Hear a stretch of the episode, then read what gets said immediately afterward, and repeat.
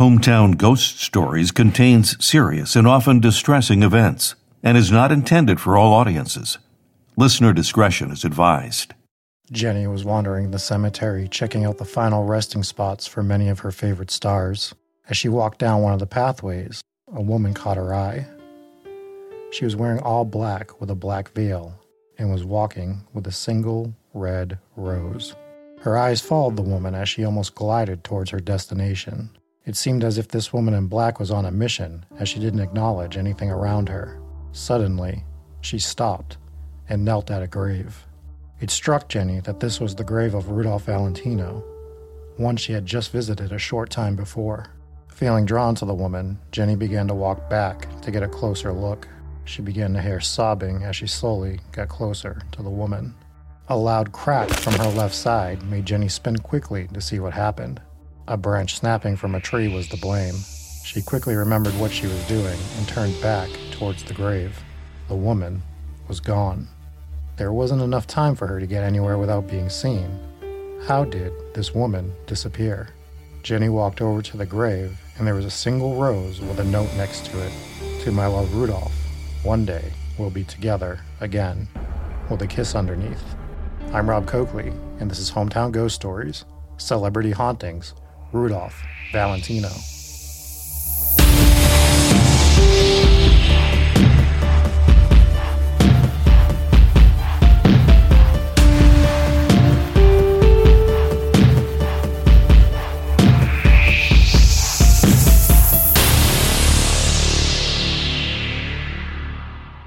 Hey guys, so today we are going to be talking about Rudolph Valentino. Rudolph Valentino was born on May 6, 1895, in Italy, and I would give you his full name, but that would pretty much take up the rest of my time, so we're going to skip that for now. From an early age, girls would swoon over him because of his looks, and men would hate him. And this would be a repeating theme throughout his entire life. And this dynamic even spilled over to his parents, where his mother would coddle him and his father resented him. In 1913, at the age of 18, he would head over to America. Now, things weren't so easy for him in the beginning, and he would just take odd jobs to get by. Eventually, he would become a taxi dancer, though. And What a taxi dancer was basically was somebody that was hired to be a dancing partner for somebody else. And through this line of work, he would start to travel the country, and this eventually would lead him to going to Los Angeles. Now, once he got to Los Angeles, he would begin looking for movie roles. And it wouldn't take him too long to find some, as he was cast as an extra right away. The problem for him, though, is that his looks were so opposite of what the normal American movie star looked like. He had these dark complexion,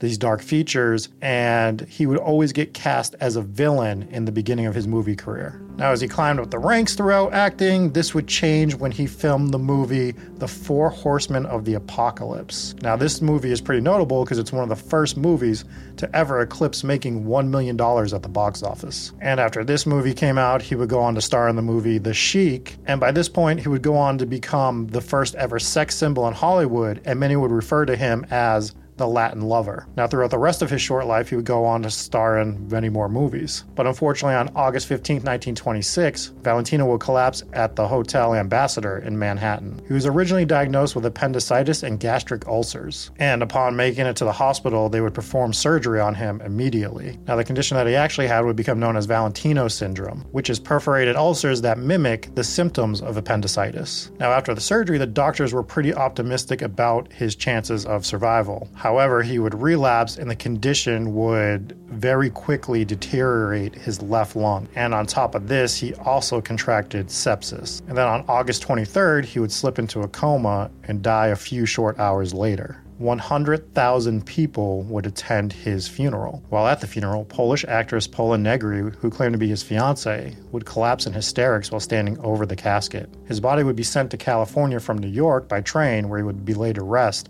in the Hollywood Forever Cemetery. And since Rudolph's passing, his ghost has been seen in many, many locations. I'm going to hit on a few here, and then during the discussion portion, we'll talk about a few more of these places. Now, the home called Falcon's Lair is a former mansion in Los Angeles that was owned by Rudolph Valentino. And it would eventually become the home of Doris Duke. So if you go back and listen to the Newport, Rhode Island episode, can hear all about her and some circumstances that surrounded herself. Doors opening and closing on their own would happen at Falcon's Lair, and on top of that, it wouldn't be the only ghostly activity. His spirit was often seen wandering the hallways, and in the beginning, his dog still lived at the home. And upon seeing the spirit of their master, they wouldn't react weird, they would react like their master was finally home, which is something that I don't think we've heard yet. So that's a pretty interesting little tidbit. Actor Harry Carey was unable to keep staff on at the mansion when he owned it, as they would leave as soon as they started working there because of all the hauntings. Actress Millicent Rogers stayed at the house one evening and would leave the very next morning, stating that she was so scared she would never return to the house again. Now, unfortunately, the main house was torn down in 2006, and the only buildings left on the property are the stables and a three car garage that was transformed into a guest house. In the stables, though, it is said that Rudolph Valentino's ghost can often be seen petting one of his prized horses. And speaking of pets, his dog Kabar is buried in the LA Pet Cemetery, and he's often seen running around on the premises, and it is said that he licks people's hands, and when they look down, there's nothing there. And much like his dog, Valentino now haunts the cemetery that he resides in today. He's frequently been seen walking around the grounds, and he's also always been seen heading towards Paramount Studios, which is right adjacent to the cemetery. Now, although he never worked at this particular studio, perhaps the lure of the camera still brings him over to that studio. Some would say that the weirdest thing that happens in regards to Rudolph Valentino in the cemetery is the lady in black. Every year on August 23rd, the date of his death, a woman in all black clothing with a heavy black veil will show up to the cemetery with a single red rose and place it at his grave. Now, throughout the years, this has become a tradition, and now many women show up dressed in all black with a heavy black veil with the single red rose and place it at his grave. And it's almost been a hundred years since he's been dead. And although it's almost a hundred years after his death, what this shows is that Valentino's memory and his spirit are likely to live on for quite some time. And if you have a celebrity ghost you want to see us cover, why don't you leave that in the comments? But for now, don't go anywhere. Be sure to stick around and listen to myself, Jesse, and Dave talk about the ghost of Rudolph Valentino.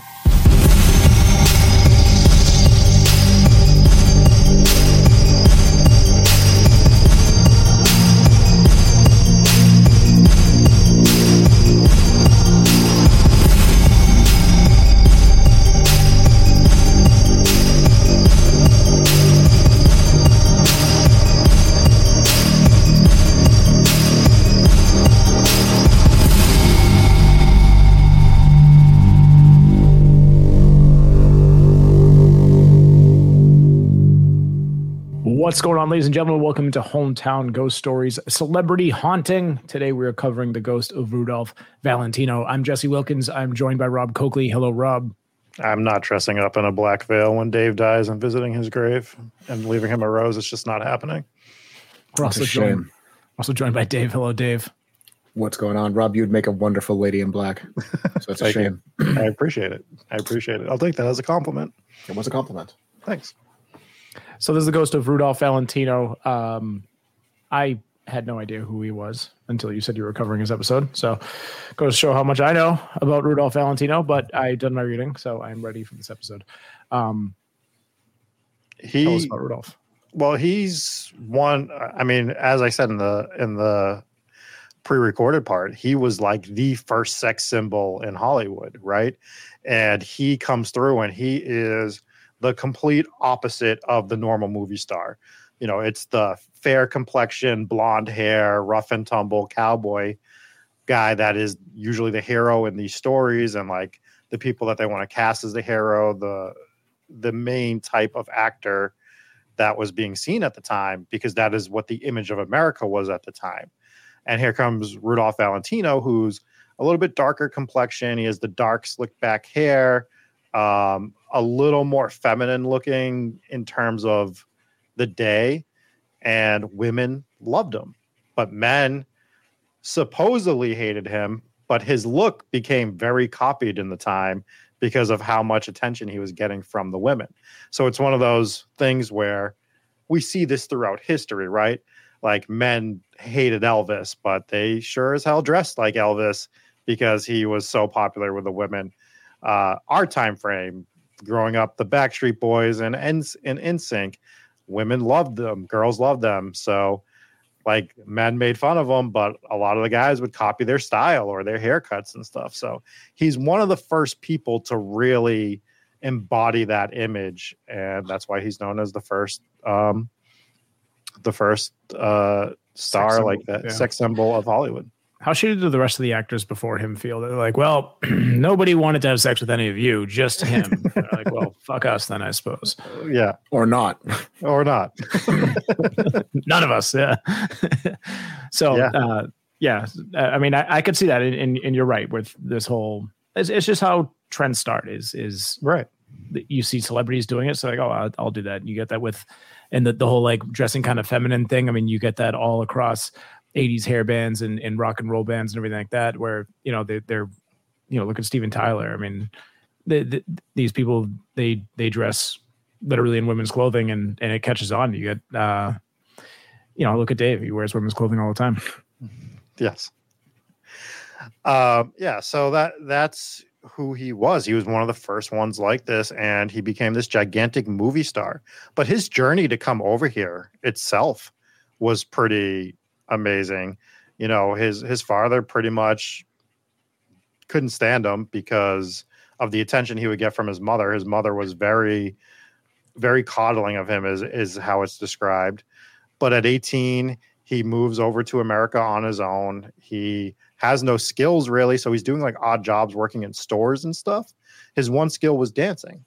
And he had this striking feature, so he would go and be this taxi dancer, which I had heard of Rudolph Valentino, but I had never heard of taxi dancers until kind of diving into this episode a little bit, where and it, and it wasn't like frowned upon. There was members of like of royal families that were over here, and this is kind of how he gets to start. I, I couldn't get into this entire story in the pre-recorded part, but one of some of these other taxi dancers are these heiresses to royal families, which is crazy. And he becomes friends with them, and that's how he gets his start. He gets his his little bit of backing from them, and he starts traveling doing this dancing, and ends up in Hollywood. It's a little more convoluted than that, but we don't really want to like dive deep deep into it. But I highly suggest going and at least reading a little bit of the backstory of his journey to Hollywood. there are some crazy stories about you know his stardom and how people became obsessed with him. And there are even more crazy stories about when he died. So Yes, he died in 1926 he was only 31. 31 years old. Um, there were two girls in japan who jumped into a volcano Uh, as a means to avoid living in a Valti- valentino-less world If only they knew that that it wasn't a Valentino this world. He was like the most prolific ghost on in the Western Hemisphere. That's it's true. We're going to get into that. there were there were several suicides. There were pe- two people who tried to commit suicide um, right in front of the hotel when they found out that he died. right. And then there was another young kid who committed suicide, like surrounded by all of his Rudolph uh, Valentino memorabilia. I think that just stars were like held like much higher and much higher regard back then. Because I mean, like, you don't get that anymore. I mean, that I know of, really. I mean, I mean, I consider myself as more of a pragmatist. I wouldn't commit suicide for any reason, um, but definitely not to because a, a celebrity died. You know, I can't I can't even begin to fathom that. And I, I mean, I assume obviously there's like there's got to be like mental health things on you know underlying there too. But um, to me, that's just it's just I just feel like you don't feel like I feel like you don't see people held to that high. Um, well, that era kind of feels as though it went out after the 80s. I feel like the last the last little glimmer of that was pretty much Madonna, Prince, Michael Jackson in terms of like music stars. madonna's alive I understand, but like I'm saying like that level of star, that level of stardom. Okay. Yeah, that people level of i- being idolized. Right. A- And it just, I don't think anyone, I mean, we had our Britney Spears and our Christina Aguilera's and stuff in the 90s, but I don't think anything ever really hit the level of like those three did in the 80s. No, we touched on this on the Marilyn Monroe episode. Was that there's these Hollywood celebrities were held to a, a whole different level of celebrity than they are now, right? Where it's yes, we have our celebrities. We certainly have plenty of celebrities with Yeah. millions of fans for Yeah. Sure. But there's also other sorts of celebrities now. It's not just Hollywood. It's Right. athletes. It's YouTubers. It's It's us. You know, it's social media. Is the reason. yeah, social media has changed the game. Yeah. So there, the people, there's They're so many different pockets now. now. You Yeah. see, you see them in their everyday life every day. You know, there's not like you just see them on the, the big screen and on the red carpet. Now you see them every day. Which is a them- good point. You see their faults. Yeah. Yeah. I just, I, just don't, I don't think you're going to see anyone jump in a volcano if Jake Paul goes. You know, Maybe. hopefully not. It's a rough way to go. I can't think of a worse way. I mean, there's plenty of terrible ways to commit suicide. I'm not trying to make light of any sort of suicide things, but jumping into a volcano is friggin' wild. That's Yeah. the most exciting way. I, I, it's like a- Exciting, painful. That's is what I. That's was one way to put it. Yeah, painful sounds.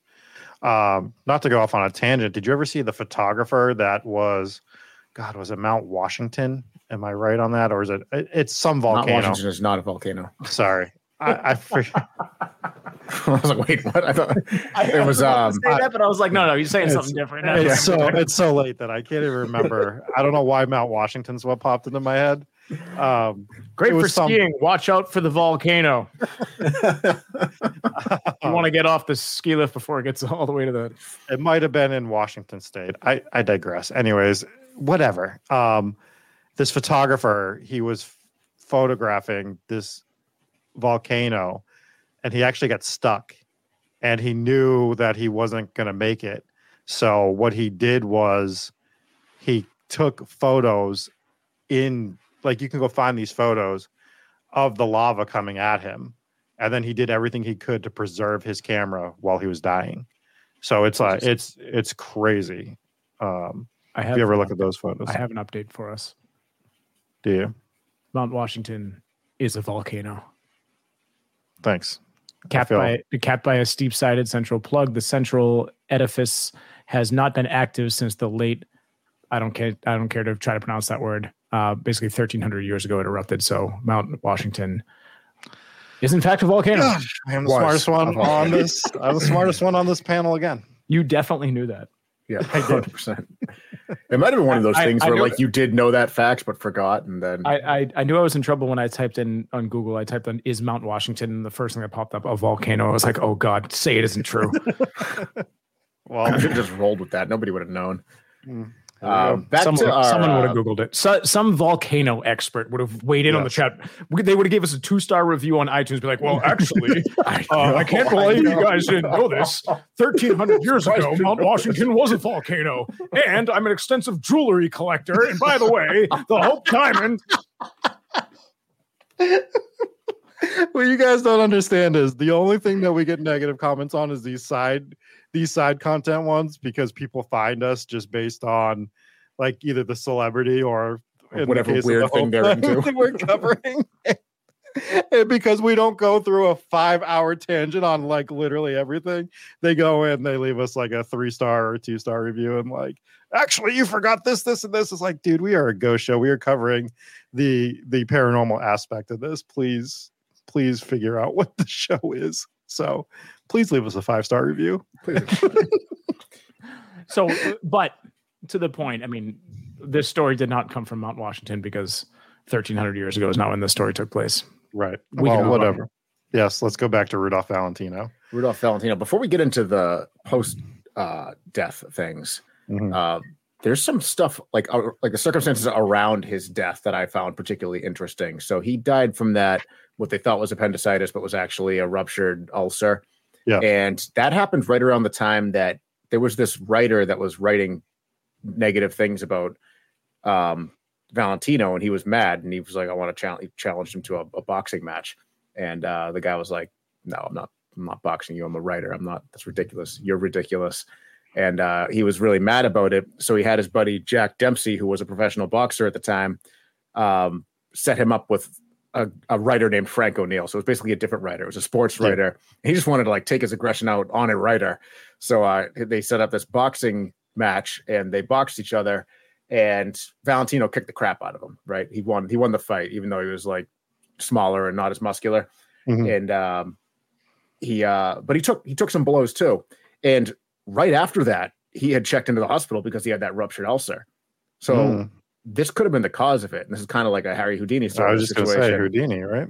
Yeah. But um, I thought that was interesting because that very well could have been the cause of his ruptured ulcer. I mean, they didn't really know that that could have caused that back then. So the initial reports say that, you know, punching my microphone as always, um, that that was that wasn't what it was. But looking back at it now, they can say that could have been the actual cause of why he died. Um, so you have to ask yourself, did he actually really win that fight? And Over your years of, of doing MMA and, and puncturing ulcers left and right, would you would you say how big is your victim list? Do you think? Is Dan Santos still alive? There's no way to know. Name dropped. Poor victim. you guys probably a listener, and he's probably like, "Oh my god, wait, me? I was the one, I was the one fight." that's what we need to know. That's yeah. that's what the people want to know. He he took criticism very poorly, by the way. Um, there's a lot of things that I found fascinating about. We're still talking about Dan Santos. I'm like, I thought he did, took it all right. no, I'm talking. Fight. I'm talking about Rudolph Valentino. Um, he got into a lot of fight with his directors. Uh, he was really, he was really passionate about being authentic with his movies. So, like, if his movie was set in Spain, he would get like a promise that he, they were going to film in Spain. Then he'd be like, they'd be like, nope, just kidding. We're doing it on a Hollywood backlot, and he would get irrationally angry. But I, I kind of understand because if you're looking for your movie to be authentic, like and you were told you were going to go do this in Spain, then um, you'd want to do stuff like that. So he'd get into fight with directors and studios and stuff. He was on strike at one point from a studio because he wasn't getting paid nearly as much as some of their other stars. I think I was just ahead of his time. like we're yeah. not taking That's every we, we don't even have words in this movie and we're filming with one camera the entire time without cutting. Like we have no budget to actually go to spain. We have but, a $300 budget buddy. Yeah. Yeah. So I mean, he was trying to make the movies better. The the funny thing too is there are recordings of him because he did all silent movies. And I don't know if he would have transitioned into like the as they were called at the time, the talkies, because he did not like he couldn't nail like the accents or anything that he was trying to do for movies. They he went and recorded one once and it was released and it's like yeah he was not good at it but he's an actor. He could have probably learned. he, right? with that accent. and also like what, if what do you think that accent sounded like jesse? Uh, if it ain't british i ain't trying it. Um, i mean but so that's okay though because at the time it's like this isn't a, a thing that you had to practice it was silent movies right right, right. so exactly like, like he's not going to master a craft that he doesn't even know is going to be necessary yeah, that's what I'm saying. Like he might have been able to afterwards. Like who knows if he had the time to practice and everything. Maybe he could have done it. But it but it did ruin the careers of some of these silent film stars once they had to start talking. They just they couldn't transition over to that because their voices were weird or uh, the dialect didn't come out properly. They were hard to understand. There are instances of movie stars that it just it didn't translate. It's all it was a whole new medium basically. Yeah, I could see that. Yeah. So, um, but he also had told people supposedly that he wanted to die young. And we've heard this before. I think it's a fear of perception when you're that famous and you're known for your looks and everything like that, where some of these people like they're scared to go to to grow old. Now he didn't do anything to cause this himself on purpose. You know, maybe the boxing match had something to do with it, but he had told people like I'd rather die young, supposedly. Now this is all after the fact, right? From other people. It's not him telling us he said that, but other people. So it could be embellished, but um, yeah, I just wanted to bring that up as well. You can see that as there's similarities between other superstars and musicians. Like Tupac always made songs about dying young and everything, and then sure enough, he does. So everyone's like, ah, it's a sign, you know. Mm-hmm. Well, that also translates um, right into the the plastic surgery craze. Mm-hmm. They don't want they don't want to be perceived as growing old. So instead of dying right. young or wanting to die young, they just Botox the hell out of themselves and end up looking like what they look like.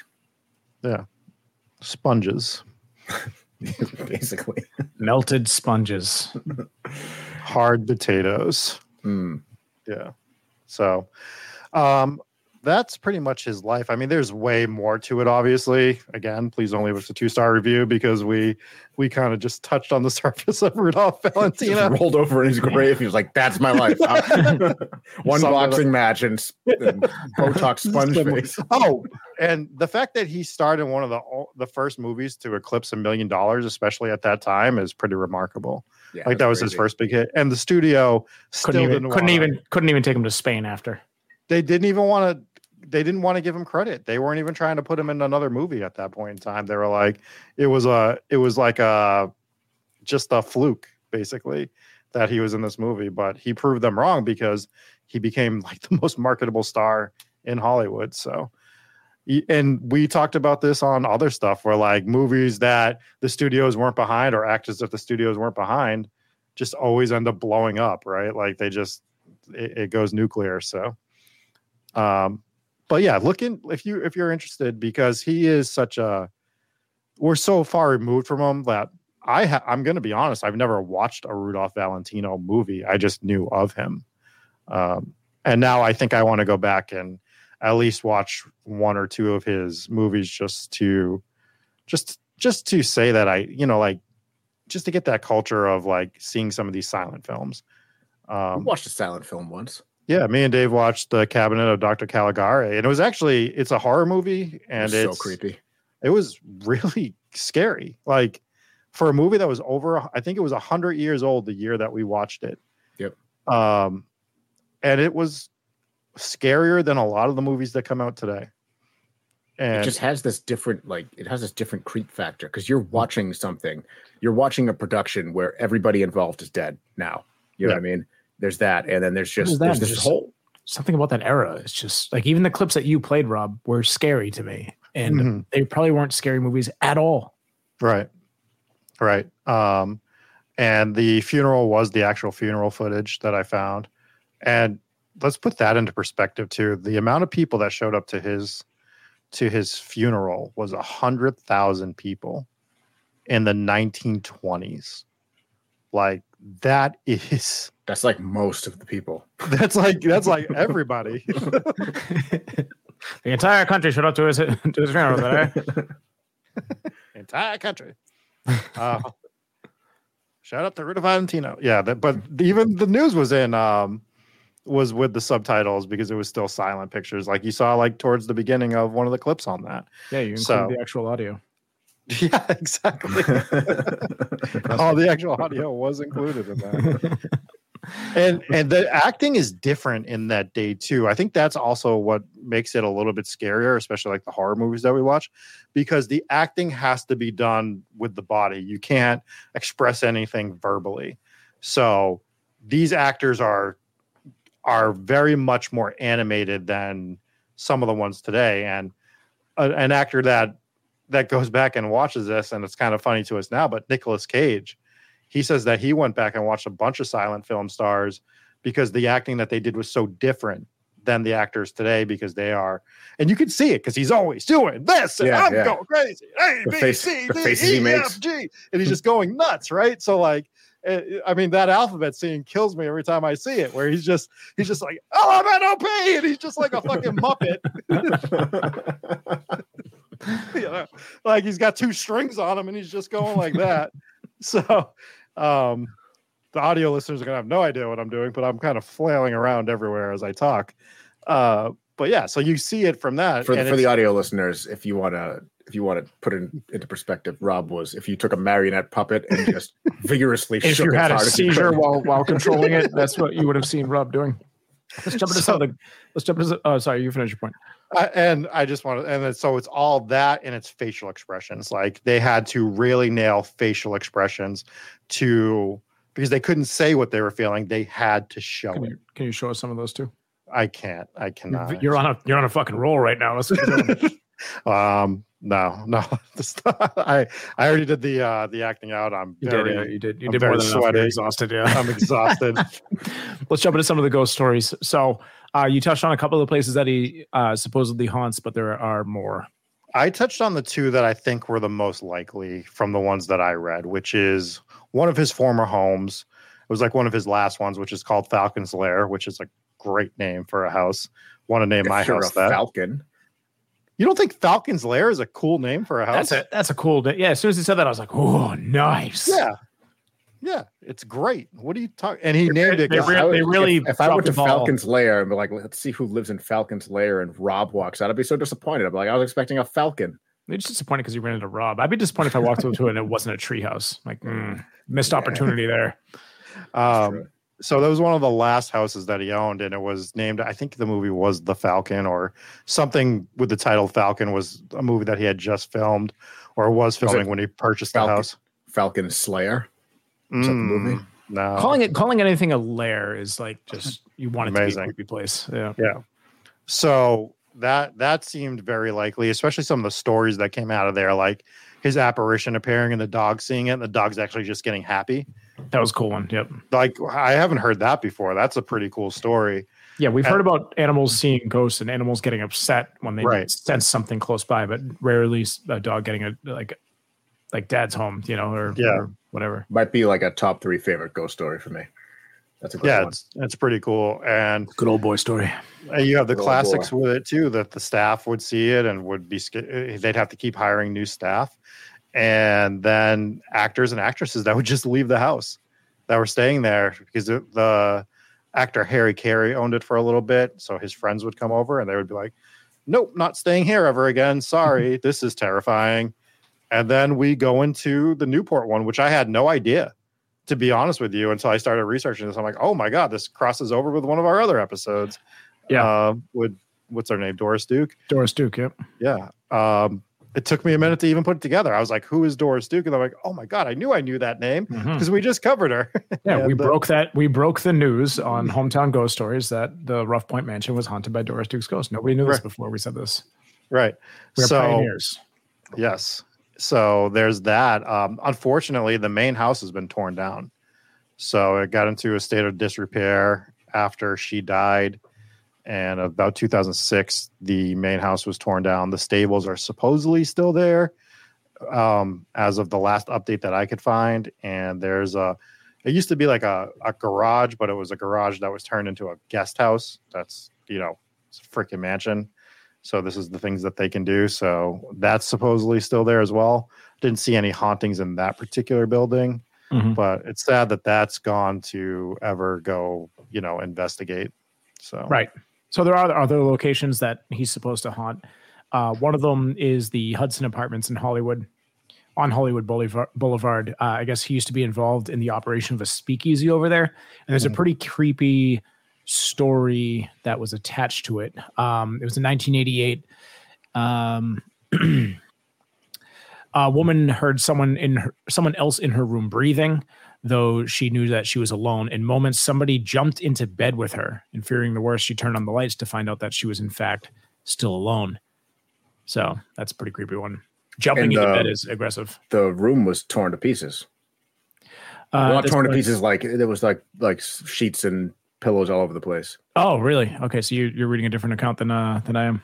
No, it's the same one. She was she woke up and she saw him on top of getting intimate and she freaked out, fell back to sleep, passed out, I guess, and then woke up to the room and bed sheets all over the place. To which I would say I hope she then filed a police report.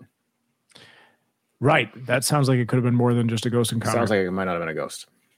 right. So there's also the so basically when he died, they were going to build a gigantic memorial for him and have him buried at this memorial.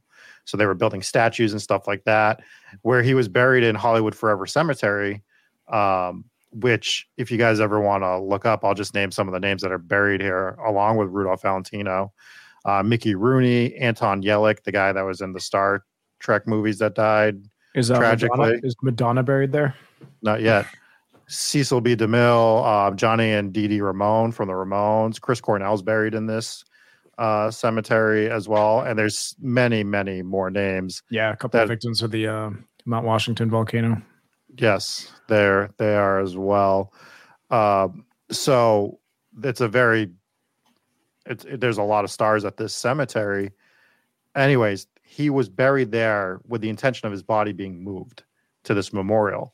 the memorial was never finalized, and his family ended up just buying the plot, and he stayed where he stayed. So one of the statues was built for him. Um, I'm trying to find the story right now. So one of the statues that was being built for Valentino's memorial um, ended up in De Longpre Park. It was set up in 1930, and for some reason, a second statue, a bust of the famous actor, was erected in 1979. Valentino never hung out in this park, nor did he know Paul D. Long Longpre for who the park is named after. But two people have been found dead in the park. One, a 14 year old girl, was found murdered in 1931 on a bench near the statue, and the other was an apparent suicide of a 31 year old woman in a restroom near the statues.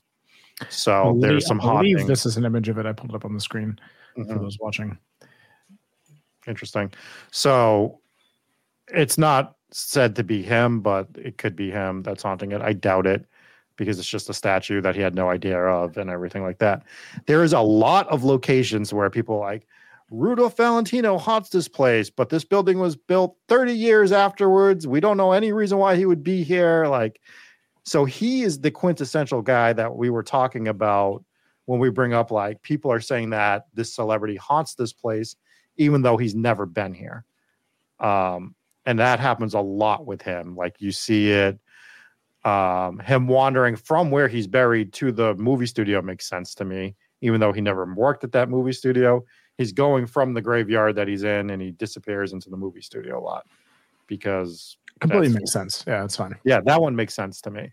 But like when they're like, he haunts this building that was erected 20 years after he died in a place that he never visited, it's like, okay, but why? Yeah, I, I just doubt that. I I doubt those stories, and I would like to hear like why do you think it is exactly Valentino? Like, like why why would it be him in particular? Uh, sure, maybe a ghost does haunt your building. It's completely possible, absolutely anywhere. Yeah. But what, what what makes you think it's him? And and why would he be there in the first place? Yeah. Um, I do think that just sticking with Hollywood Forever Cemetery, the the woman in the black veil is such a great story that it still happens today. And It's I've heard of it's not a ghost story though. No, but it but it it's part of the legend of Rudolph Valentino. Right, what, right. what I would say. Um, it's been shown in other medias. I think American Horror Story showed it at one point where they made like his lover a vampire, this whole thing. But the actual story, there's a few different versions of it of who- they think this woman was. One was a girl that was like in a hospital sick at one point, and he came and visited her and told her that she was going to live and like gave her the courage or the strength to carry on. And because of that, she went to his grave every year after after he died until the 1980s and then other people started doing it and she stopped doing it because it became like a like yeah, attraction Yeah. like it wasn't her thing anymore. Um, but that's one story that's not 100% confirmed. I think that is the right one. And the other one was the his girlfriend that collapsed at his funeral. Some people thought it was her showing up um, every year and mourning on the day of his death. So Could be. I mean, could be anybody. Could just could, could be a fan that was doing it, and then Right. eventually it just caught on, and other people started doing it. right, And it seems like a rather creepy thing to do, but still, I mean, you're paying respects, leaving roses. I don't think it's a mystery, and I am annoyed that I don't have the information right in front of me. But I was reading about it earlier. Forget her name. It was someone who knew him when they when that she was alive, when he was alive. Sorry, and um, Oh, he she had was prom. too. What's that? She was alive too. You're not wrong. That's true. Everyone was alive at one point, but um, he had made a promise to her, or she he asked her to promise him that if he ever died before her, that she would visit his, you know, visit his grave with flowers or something like that. And uh, she did it every year, and she'd show up in black every year, year after year after year, until like it started like catching on, and more and more people started doing it and showing up. She just she just was like enough, and then she stopped doing it and started doing it in private. Right, Right. If it becomes a thing and it's no longer special, you know, Right. because everyone else is doing it, you don't want to be seen as just another person who's doing it just for Right. But I Just to be another I, one I think of it the was bunch. Mary something. I forget the name. yeah. Should have wrote it down. So one of one of my favorite haunted places is the Hollywood Hotel. So it said that he He is said to have hung out in room 264, and if you stayed the night, he was supposed to appear next to your bed and give you a kiss. Rudolph Valentino died in, I think it was 1926, off the top of my head. Right around there, yeah. You want to know what year the Hollywood Hotel was raised? Mhm. 1956. Oh yeah, so 30 years later. Oh, actually, no, that was raised. That means it was changed. what was So, t- Ray's was torn down, yeah. Um, yeah, so it was around actually. So he disregard that. However, I misread. that. um, that's okay. What a what a cute But ghost like story, let's though. let's let's let's take this theory and let's say that it was something that was built Mhm. in 1956 what was there you know like what was the question would be what was there before right, Right. he's haunting this Right. new building. What was there before? You know. And that's what that's the problem you get into some of the ones on the buildings that he um haunts afterwards. So i think uh the knickerbocker is one. It says that the knickerbocker didn't open until june 1929 almost three years after valentino's death but still there are stories states that he Right. haunts the place However, with that, with that one, that one ties in with the the one that I touched on earlier. Th- they think that they're confusing that one, which is real close by to the this. Like, I guess he had some involvement with a speakeasy over there in the area, so they're thinking that they're confusing that one. He doesn't actually haunt there; he actually haunts like across the street or something. So, Yeah. we don't have to get into the the details of it. I, I think with with this one, you have like you have with all celebrity hauntings that we've mentioned on a few of these now, is you have places that are using this haunting to be like, hey, hey, look at us we're haunted by this ghost and this you know this really famous ghost just to try to get some attention and you get a lot of that in every aspect when it comes to celebrities so but with that being said rob do you think that this uh, celebrity haunting is legitimate do you think that his ghost is still roaming Uh, around I like to think that the that the cemetery one is real. I like to think that the Falcon's Lair one and maybe some of his other homes. I'm I'm not particular on the other ones. The Falcon's Lair one had the the best like in-depth story, so that seemed like it was the most realistic of of the ones that it would be. So I say yes. I think there's a lot of but I think more than any other celebrity we've covered, is that people are trying to perpetuate that he's at their location to try to like just say that he's there as a ghost. Right. I really like the story of his dog haunting the cemetery, the the dog cemetery, the pet cemetery, though. Um, Mhm. And the way I would think that story happened is people. He was very attached to his dogs. By the way, I didn't get into this. Like he loved his dogs. Like he was a very passionate um, dog owner. And what I think probably happened is people would go to lay roses or whatever on the dog's grave as well. And people would see like, hey, that looks like Kabar. That's that's Valentino's dog. Maybe it had a distinctive mark. So throughout the years, it probably just every time this ghost of a dog was seen, they thought it was Kabar. And right but I thought that Yeah. was a fun story too. it's a fun one uh that one I, I don't know you're at a pet cemetery if there are ghost dogs it could be any any dog there so who knows but Right, but if it's right, passed if down from from you know a time of someone knowing them, so like if you if one ghost is called something for a hundred years and you don't do any research, you're just gonna say, oh well, this person said it was this one, and you know it's sort of telephone, but it's passed down. It's oral history at that point. Right. Yeah, I'm not I'm not discounting it.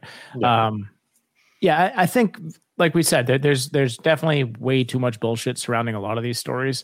But I Mhm. think the ones that you had mentioned, that especially the ones that you kept just in the episode alone, seem to be legitimate. So I, I would I would rule on the side of yes, but definitely not every story is a yes involved with uh, with this haunting. So if you Google his ghost or look in some of these websites, a lot of it's like, well, why is that his ghost, and why would he be there? Right. It's just yeah, there, there's too many Yeah. that are that are uh, nonsense. But overall, do I think he could still be haunting? Yeah, I do. Dave. And and if I do, and if it is, it better be at the Falcon's Lair because that's just too cool of a name not to be haunted. Dave, Right. i'm most skeptical of the celebrity ghosts for the reasons that we've said on past episodes it's just Mhm. um people they, they idolize these people and when they die they don't want to let go of it so um and this one i think is possibly the most extreme case of that that we've talked about where people were Yeah. actually literally committing suicide and flinging themselves into volcanoes uh, over the over the loss of it so i think that uh, level of sensationalization is uh, just indicative of the fact that people were just refusing to let go. So I'm I'm I'm leaning towards no on this one. And it was uh, you know the early 1920s. People are more like way more superstitious then than they are later on. So I just think that uh, and you know none of these ghost stories uh, struck me as like I like the dog one, but you know You don't think Uh, that all of the accounts from the Falcon's Lair are pretty in depth? Like all the other ones, I can. Guess who's not Totally invited to the. Falcons Lair with us? Yeah, you're definitely not coming to the Falcon's Lair. But you don't think like as in party ever. as some of those stories are like i think those are some of the the most like impressive stories of celebrity ghosts that we got because they're so detailed of the people that saw the ghost and wouldn't come back and you know some like you said the dog one and there's just a lot of documentation of people seeing his spirit walking through the house and being too scared to stay there Yeah, I mean, it's it's it's it's true. Those those are good stories, but I mean, at the same time, we're talking about a much more superstitious time, and people are walking. You know, people are walking into. uh I, I don't know. For for me, it's just fuck you dave that's what i have to say just fuck you you s- Never get into the Falcons Lair with us. Never coming you're not coming to the falcons lair So uh, drop in the comments below. What do you guys think? Do you think that the ghost of Valentino is still haunting these places? Would you go to the Falcons Lair with me and Dave and I'm sorry, me and Rob? Oh no, Dave. Not Dave. no Dave at the Falcons Lair. Yeah. No Dave at the Falcons Lair today. Uh, let's take a quick break here to thank our patrons. We have our VIPs Jimmy H, Justin T, Lisa J, Mom and Pops Wilkins, and Stephen V. Other patrons include Jake V, Mike B, Stephanie A, Sydney B, Anthony Angry, Dave Rocks T, Brandon W, Captain McSlugs, Cody G, Kiralee J, Mark M, Matthew T, Mariah M, Papa Squatch, Rachel B, Sarah, Dave Loves Bacon R, Sarah W, Soph M, and Hooper. Thank you guys so much. If you want to get your name on this prestigious list, then just go ahead, swing by our Patreon, patreon.com slash hometown ghost stories. And uh, for as little as $3 a month, you can join this very, uh, very prestigious bunch of people. Yes. They're all Fine great people. folks. Yep. Good good people. They're all invited to the Falcons lair. They are invited to the Falcons you Lair. want to bring me to the Falcons lair to try and sway me. We don't Why would want you you not want to. I want that quote on a shirt. You should want to bring me to the Falcons Lair. Oh man. Uh, anything else, Well- gentlemen? that's that's gonna probably do it for me. Yes. So um, coming up Tuesday, back with live episode, and as we alluded to in our last episode, plenty of stuff. So it's October. we have. Uh, That's the most vague. that's all I could do at this point. I don't know what the schedule is. We got a lot of stuff coming out. It's October. Stay tuned. It's it's it's. Uh, We it's got be- something coming up and then we got stuff. there you go. All right, I'm no It is most likely mid October if you're listening to this right now. You don't know. maybe. Maybe somebody maybe somebody found us ten years later in March, Dave. How the fuck do you know? They're just in the Falcons lair, like, oh god, I'm That would be here. nine and a half years later. At least I'm safe from MMA Dave showing up at the Falcons lair. all right, gentlemen. Where's the Falcon? That's about it for this one. Can you tell we're on three episodes today? We recorded three fucking episodes today. We're just tapped out. All right, we'll talk to you guys next time. See ya. Peace.